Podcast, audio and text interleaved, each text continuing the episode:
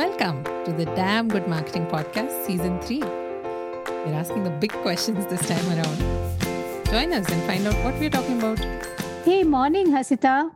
Does my voice sound extremely bright and cheerful today? Because I have brushed my teeth with the number one toothpaste in the country, mm-hmm. and then I've washed my face with the number one face wash in the country.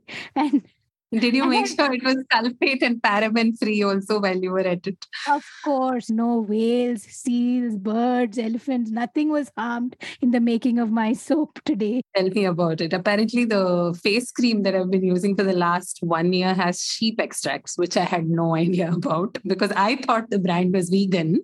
But here we are, right? And I'm just sometimes I'm quite trumped by we are in the business of producing content, right? That's what we do. But who is filtering this content? And especially in the context of advertising, I actually believe that my skincare brand was vegan for the longest time because they never made any claim. It's just that their packaging, their morals, and their ethics and their values, they just made me feel like, okay, they care. I found out something very interesting yesterday because I was on a call with a friend of mine who's many miles away, and her daughter distracted her. And she was handing over some sunscreen to her, and she said, You take this. And oh. I heard her daughter say, Where's the barcode? Because I need to scan that barcode on my app, which will tell me if it doesn't have that it doesn't have any harmful chemicals. And I was like, wow, even that exists. And somebody is holding these guys accountable to their. But for those of us who don't scan barcodes, we have a guest today whose job it is to watch 8,000 ads a year, apparently, and decide whether they make the cut in terms of just pulling the wool over our heads or not. Which influencer do we trust and which ad is telling you the truth when it says it's paraben free? So let's have Manisha over. Manisha Kapoor is the CEO and Secretary General of the Advertising Standards Council of India. And she's here to talk about exactly this. I'm really looking forward to it. Welcome to the Damn Good Marketing Podcast. Did you know we've upgraded to being a universe? We are the damn good marketing universe now because I have decided that I'm going to be writing as well. And uh, go check us out on Substack, very subtle plug. In today's conversation, especially, there's a lot of need for regulation because we don't know what we're buying and we certainly don't know what we're using. And that's where Subha and I are having a conversation with Manisha Kapoor. Hi, Manisha. Glad to have you here. Hi, Hasita. Very glad to be here as well. We are really looking forward to this conversation because I think we have not had a conversation so far on standards and regulations in advertising, and that's super exciting for us. So, Manisha, do tell us a little bit about the kind of work that you guys do at the Advertising Standards Council of India and how you see yourself in the ecosystem of advertising today, especially. Sure. The Advertising Standards Council of India, or ASCI as we to call it, is what is called a self-regulatory body, which means that the industry has voluntarily come up to say that we want to create a set of guardrails and rules around advertising, and we want a set of standards to monitor our own advertising. And the reason why this is useful for advertisers, one may ask, why does anyone want their own kind of limitations, as it were? Or why does the industry itself want to put some rules around creativity. And really, the idea is that I think honest advertisers understand that good advertising, honest, responsible advertising is needed to build trustworthy brands. That's number one. The second thing is that advertising is a key way in which brands communicate with consumers and therefore they would like consumers to trust advertising. And if consumers don't trust advertising because they feel that advertising is dishonest or is always lying about things then a very important way in which brands can talk to consumers is compromised. And therefore in a sense to maintain the integrity of advertising as it were the need to protect consumers from misleading advertising is very closely linked with that. And which is why consumer interest and consumer protection from misleading ads is actually in the industry's own interest as well. And which is why you would see in fact world over that advertisers do come together to set up self regulatory organizations And the self regulatory organizations, we set up an independent uh, system, which is in our case a jury, to actually adjudicate, to look at ads that are found violative, to redress consumer issues with respect to advertising. Even when we set up our own surveillance, it's an impartial jury that is looking at ads and uh, then keeps the ecosystem clean. And as I said, make sure that advertising is something that consumers can trust. Right. And how much of this is also related to the legal system of the country in which we operate? Do you also filter advertising based on what is and is not, say, against the law in India at this point in time? Is that part of the scope as well? So they are certainly linked. A self regulatory organization always will work under the ambit of the larger law. We can't for example make rules that are that let's say law permits or vice versa that we cannot disallow something which the law permits. So in that sense there is a regulatory framework. I think the way we can look at it is saying that there are several ways in which advertising is regulated. So there are rules in fact there are several laws relating to advertising. So there are general laws like the cable tv network act which has its own advertising code there is the Consumer Protection Act, which talks of misleading ads. But there are also sector specific ads. So there is the Food Safety and Standards Authority of India, the FSSAI, which controls food advertising to a great extent. Or you would have TRAI, which looks at telecom advertising. You have the Drugs and Cosmetic Act, Act, which looks at advertisements for drugs and cosmetic products. All of these acts also have certain rules regarding some specific advertising. But what self regulation does is it becomes, in a sense, a first port of call. It is so our code really has four tenets. One is against misleading advertisements, and then we have codes against advertisements that may be considered harmful or dangerous, particularly to children, etc. Ads that are indecent or vulgar become again ads that we are trying to prohibit really the ambit of what the law is versus self-regulation it works closely together to make sure that again as we said the principles of advertising that that we are trying to uphold are well considered Manisha, in, in the context of self regulation and what is maybe a black and white line or sometimes a gray line between what's okay and not okay to advertise. For example, what comes to mind is brands that use surrogate products, right? Like alcohol brands may use music or CDs or water.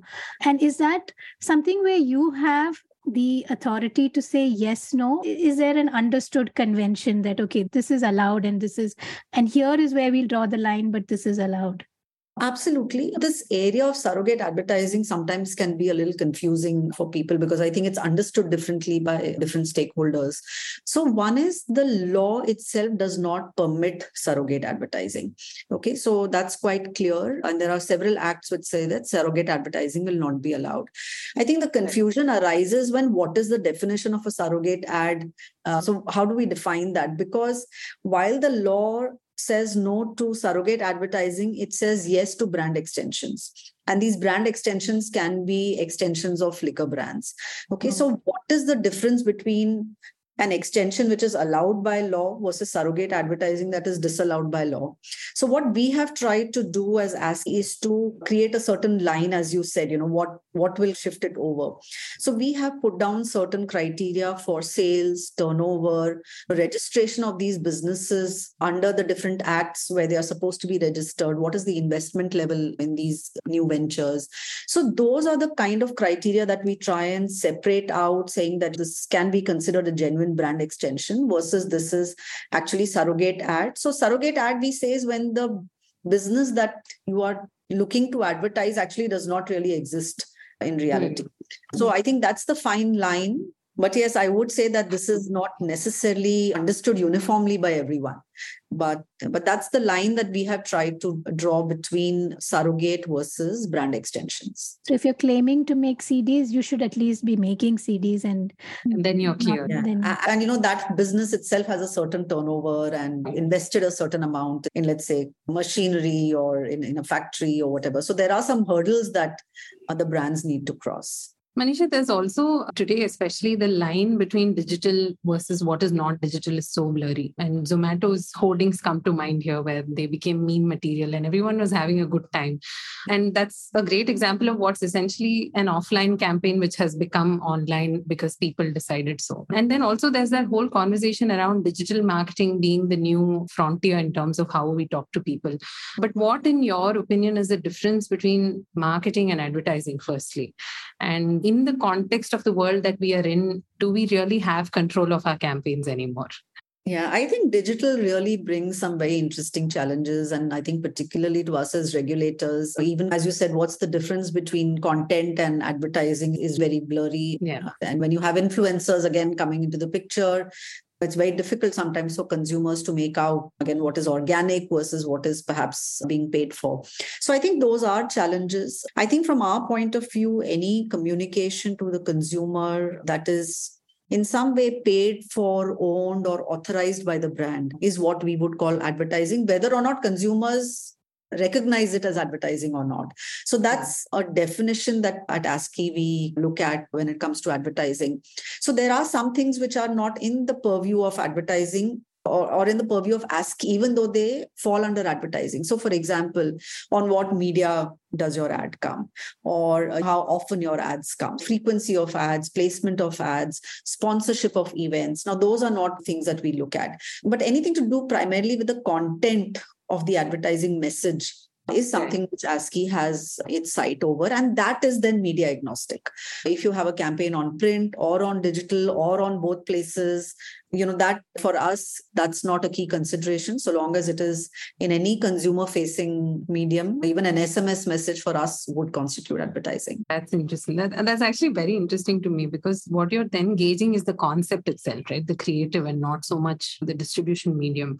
Yeah and yes. i guess that's the only way to tame the beast today because we don't know where it might run and you mm-hmm. also spoke about influencers and that's again a very interesting subject to us here because what is influence, right? And how do we quantify an influencer's impact on a brand?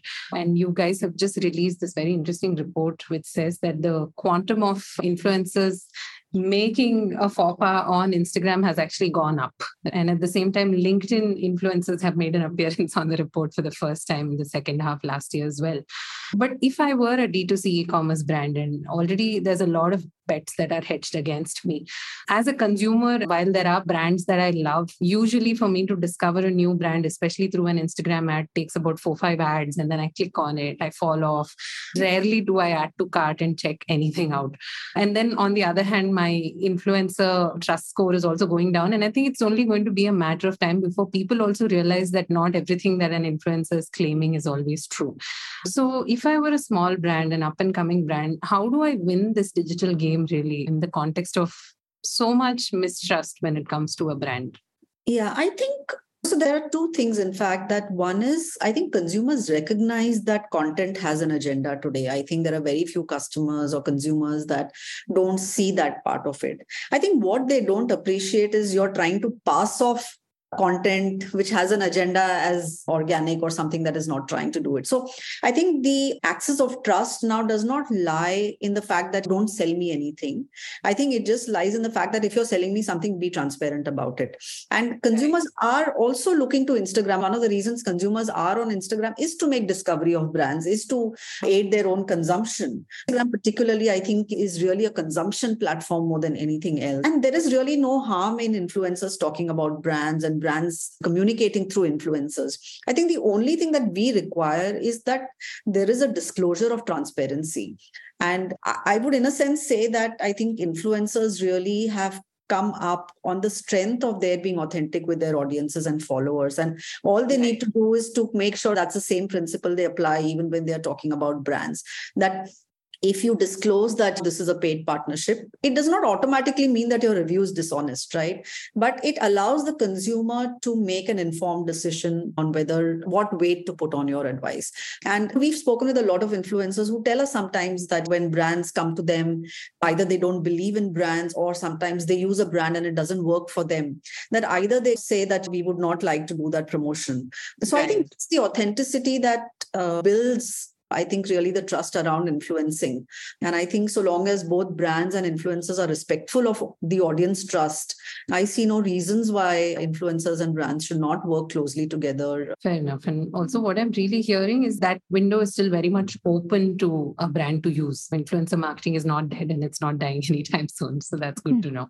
No, no, not certainly. I think it's only growing. And which is why I think it's important for it to be built on a foundation of honesty and transparency so that it can grow. Okay. So I think that authenticity and transparency is very key to actually making sure that this industry has a sustainable growth. And on that note of influencers, maybe going one step higher to celebrities, given that you do so much of due diligence around the product, the brand as a standards authority, do you have celebs coming to you and saying, hey, is it okay to advertise something or to be part of something? Because it maybe saves them some time and effort in in figuring I, it out. Yeah i wish they would. We actually have a service called endorser due diligence because now not only is it a nice to do thing but it is also something which is mandated by law right, right? So the consumer protection act says that any endorser appearing in an ad must do their due diligence. And if they have done their due diligence and eventually even if the ad is found misleading the influencer will not be liable. But the influencer will be liable if the ad is found misleading and the influencer has no proof of due diligence. Now what do we mean by due diligence we recognize that influencers who are by and large actors and cricketers may not know about cars or about technology or about appliances. And these are the products that they're endorsing. So, what do you do instead? The idea is that you then talk to an expert so let's say if you are endorsing a car brand which is claiming a certain fuel mileage, then you need to reach out to a person like that who is able to tell you that, yes, these claims that are made in the ad, based on any evidence that the advertiser has given them, is authentic, is correct. And I think that's the due diligence that is required. As I said, ASCI offers that service, but there would be others also that they can approach. And it's, but it's just about knowing that when you make a statement again to your audiences, there is a certain trust that the audiences have on you and make sure that you are not betraying that trust yeah. i think as consumers also we have wisened up because we know that there are maybe standards boards and there are rules and laws of the land and every celeb can't really get away with saying whatever they want about a brand or a product. Eh, do you find that? Do you find that the consumer side is also kind of more aware of and has more opinions about what they're seeing? I think both yes and no. I would say yes, definitely consumers are more aware. But I think just the ways in which advertising itself is evolving, the formats that are evolving are also not so easy for the consumers to keep track of. And I think one of the questions I constantly ask myself is that with greater consumer awareness today, are consumers more vulnerable or less vulnerable? And to me, digital and in the many avatars that it comes in, again, where you can't make out the difference between content and advertising. And celebrities and endorsers are all part of that ecosystem. Yeah. Uh, it's not so easy. And I would say that even with consumer awareness, the way that digital functions i don't think as consumers we are necessarily tuned in to let's say how our choices are being organized online. What is the online choice architecture when i click a buy on a certain product? And because it says that last two left is that a real reflection of inventory or is that something that is just to push me to buying? Or when you let's say are buying a ticket somewhere and then at the end when you check out you see a few other charges of insurance and then you don't remember signing up for those. Although technically you have because there's a pre-ticked box. The ui ux design has works on the way that your eye works on the screen, right? Where does it go? What does it highlight versus what does it subdue or suppress? And those are again ways in which our online consumption or purchase or information about products and services can be manipulated. And sometimes that may not always be in our interest. So I would say that just the nature of digital and the kind of specific information that brands today can have about you is, something that I don't think consumers are completely aware of or tuned into in terms of online safety. Yeah. And Manisha, I also think that this is the year of artificial intelligence. And I think we're making such strides. It's stunning sometimes in terms of what comes up. And deep fakes and videos of celebrities. In fact, a lot of marketing campaigns have actually leveraged deep fakes as a way to say, hey, here's a campaign that is not by this person, but still here's a person. And there's as a consumer, then the onus has been placed on me to be aware of how the ad was made in the first place or to know that, hey, a bit of this campaign is an inside joke.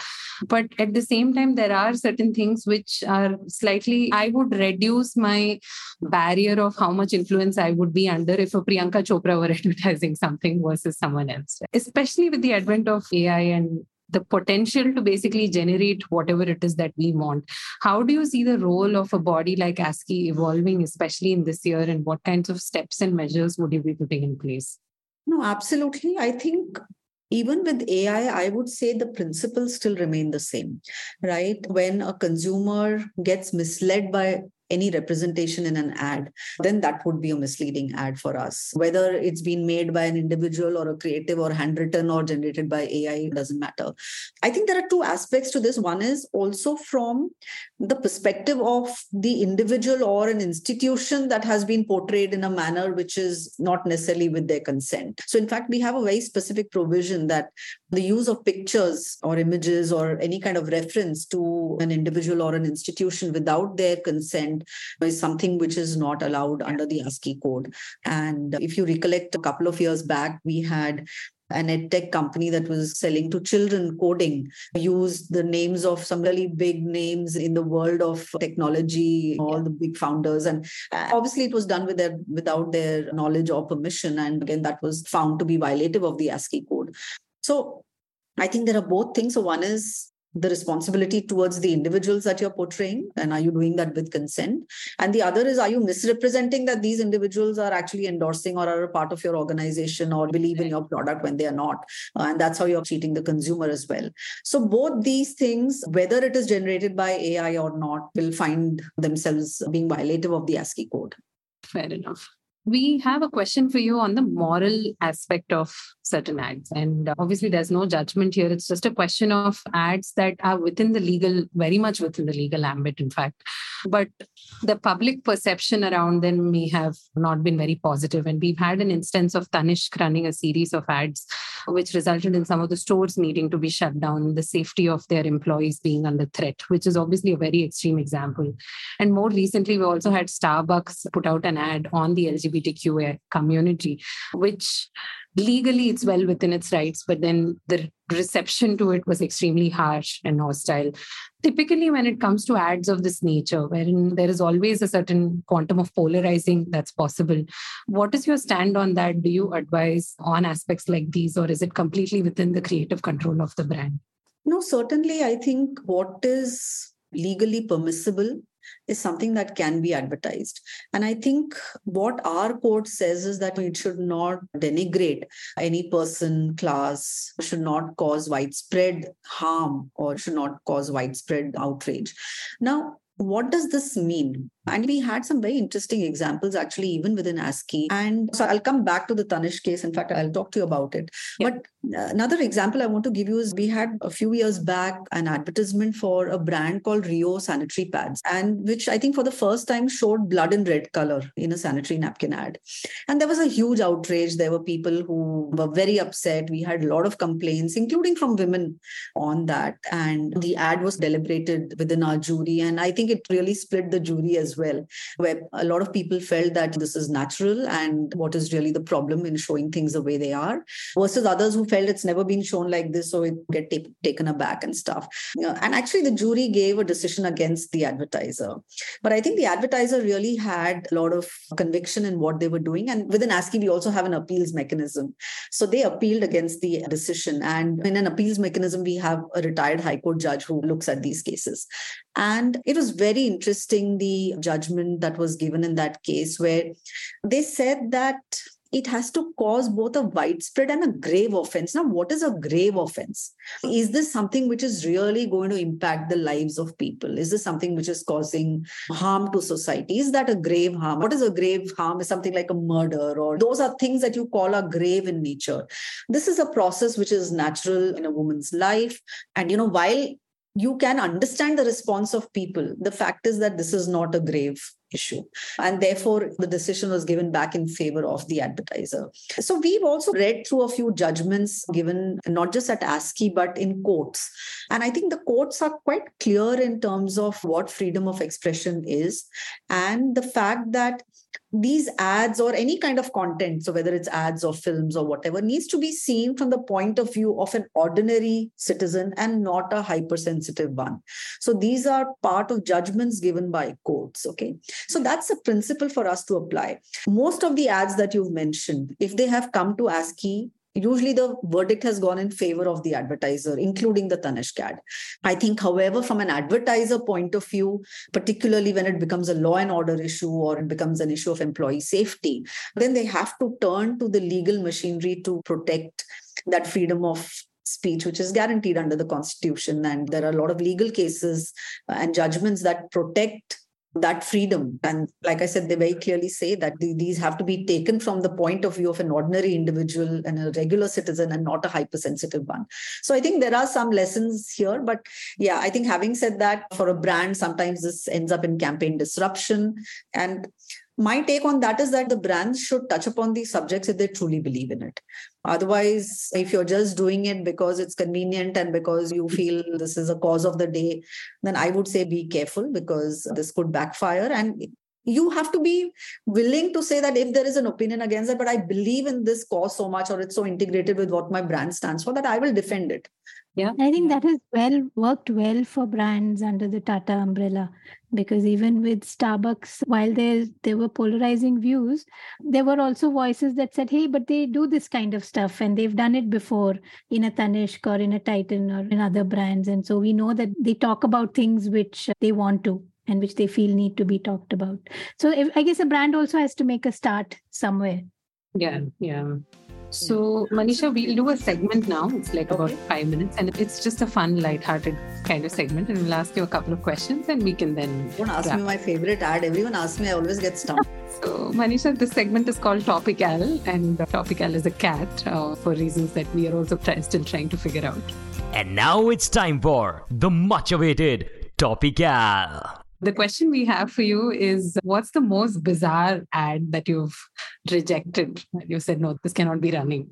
So I think under COVID, there were a lot of ads. We had a mattress promising that you would not have COVID. So they were really bizarre. There, were, there was even a mobile app that said that if you install this app, you will not get COVID. So those were, I think, mm-hmm. really bizarre kind of promises to make. And they were also particularly dangerous because consumers were so vulnerable at that point of time. You uh, mm-hmm. people had seen illness and death around them, and they were really, I think, willing to do a lot of things uh, keep themselves safe. I would say the ads, particularly if you play around health when it comes to consumers, I would say that those ads certainly deserve not to be there. Fair enough. Uh, in that same vein, what is the strangest or most you know, illogical WhatsApp forward that you have received? because that's a playground for anything and everything. yeah, I, I, think WhatsApp forwards, I would say each one is sometimes more bizarre than the others. I think there's clearly a very hot competition even for the number one spot.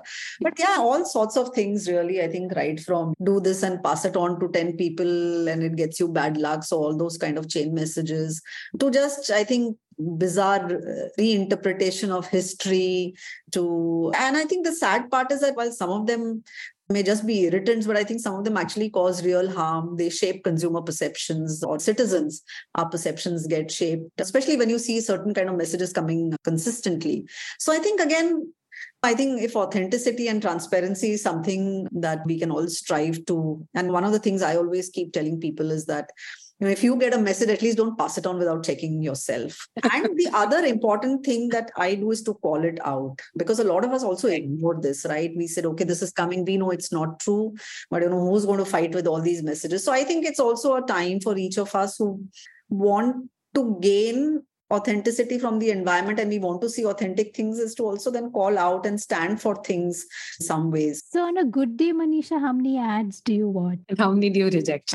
Yeah so our complaints team is very busy. They're the ones scrutinizing ads. I think last year we did close to 8000 ads in the year. So wow. so that's that's really a lot of ads that as ASCI collectively we see.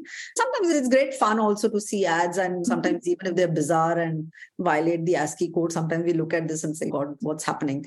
But yeah, we see a lot of advertising, the good, bad, ugly, all of all varieties. I think thank you to folks like you who make sure that there's a filter and we see only the good ones.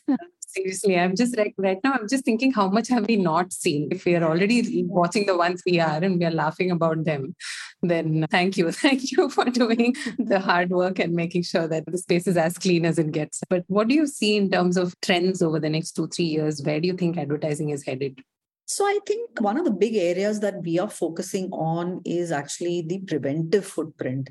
So advertising will continue on digital. And as I said, that kind of brings its own set of unique challenges. Your campaign durations that are so short. By the time a consumer reports an ad, the campaign is over. Like I said, blurring lines between content and advertising. And I think that really pushes us to think that regulation and self regulation needs to be vibrant at the point of creation of the advertising. Whatever we do in the corrective space, once an ad has been published and it's out there for consumers to see, even if we catch it very soon, let's say only a very small segment of consumers have seen it, the fact is that it has already in some way caused some harm.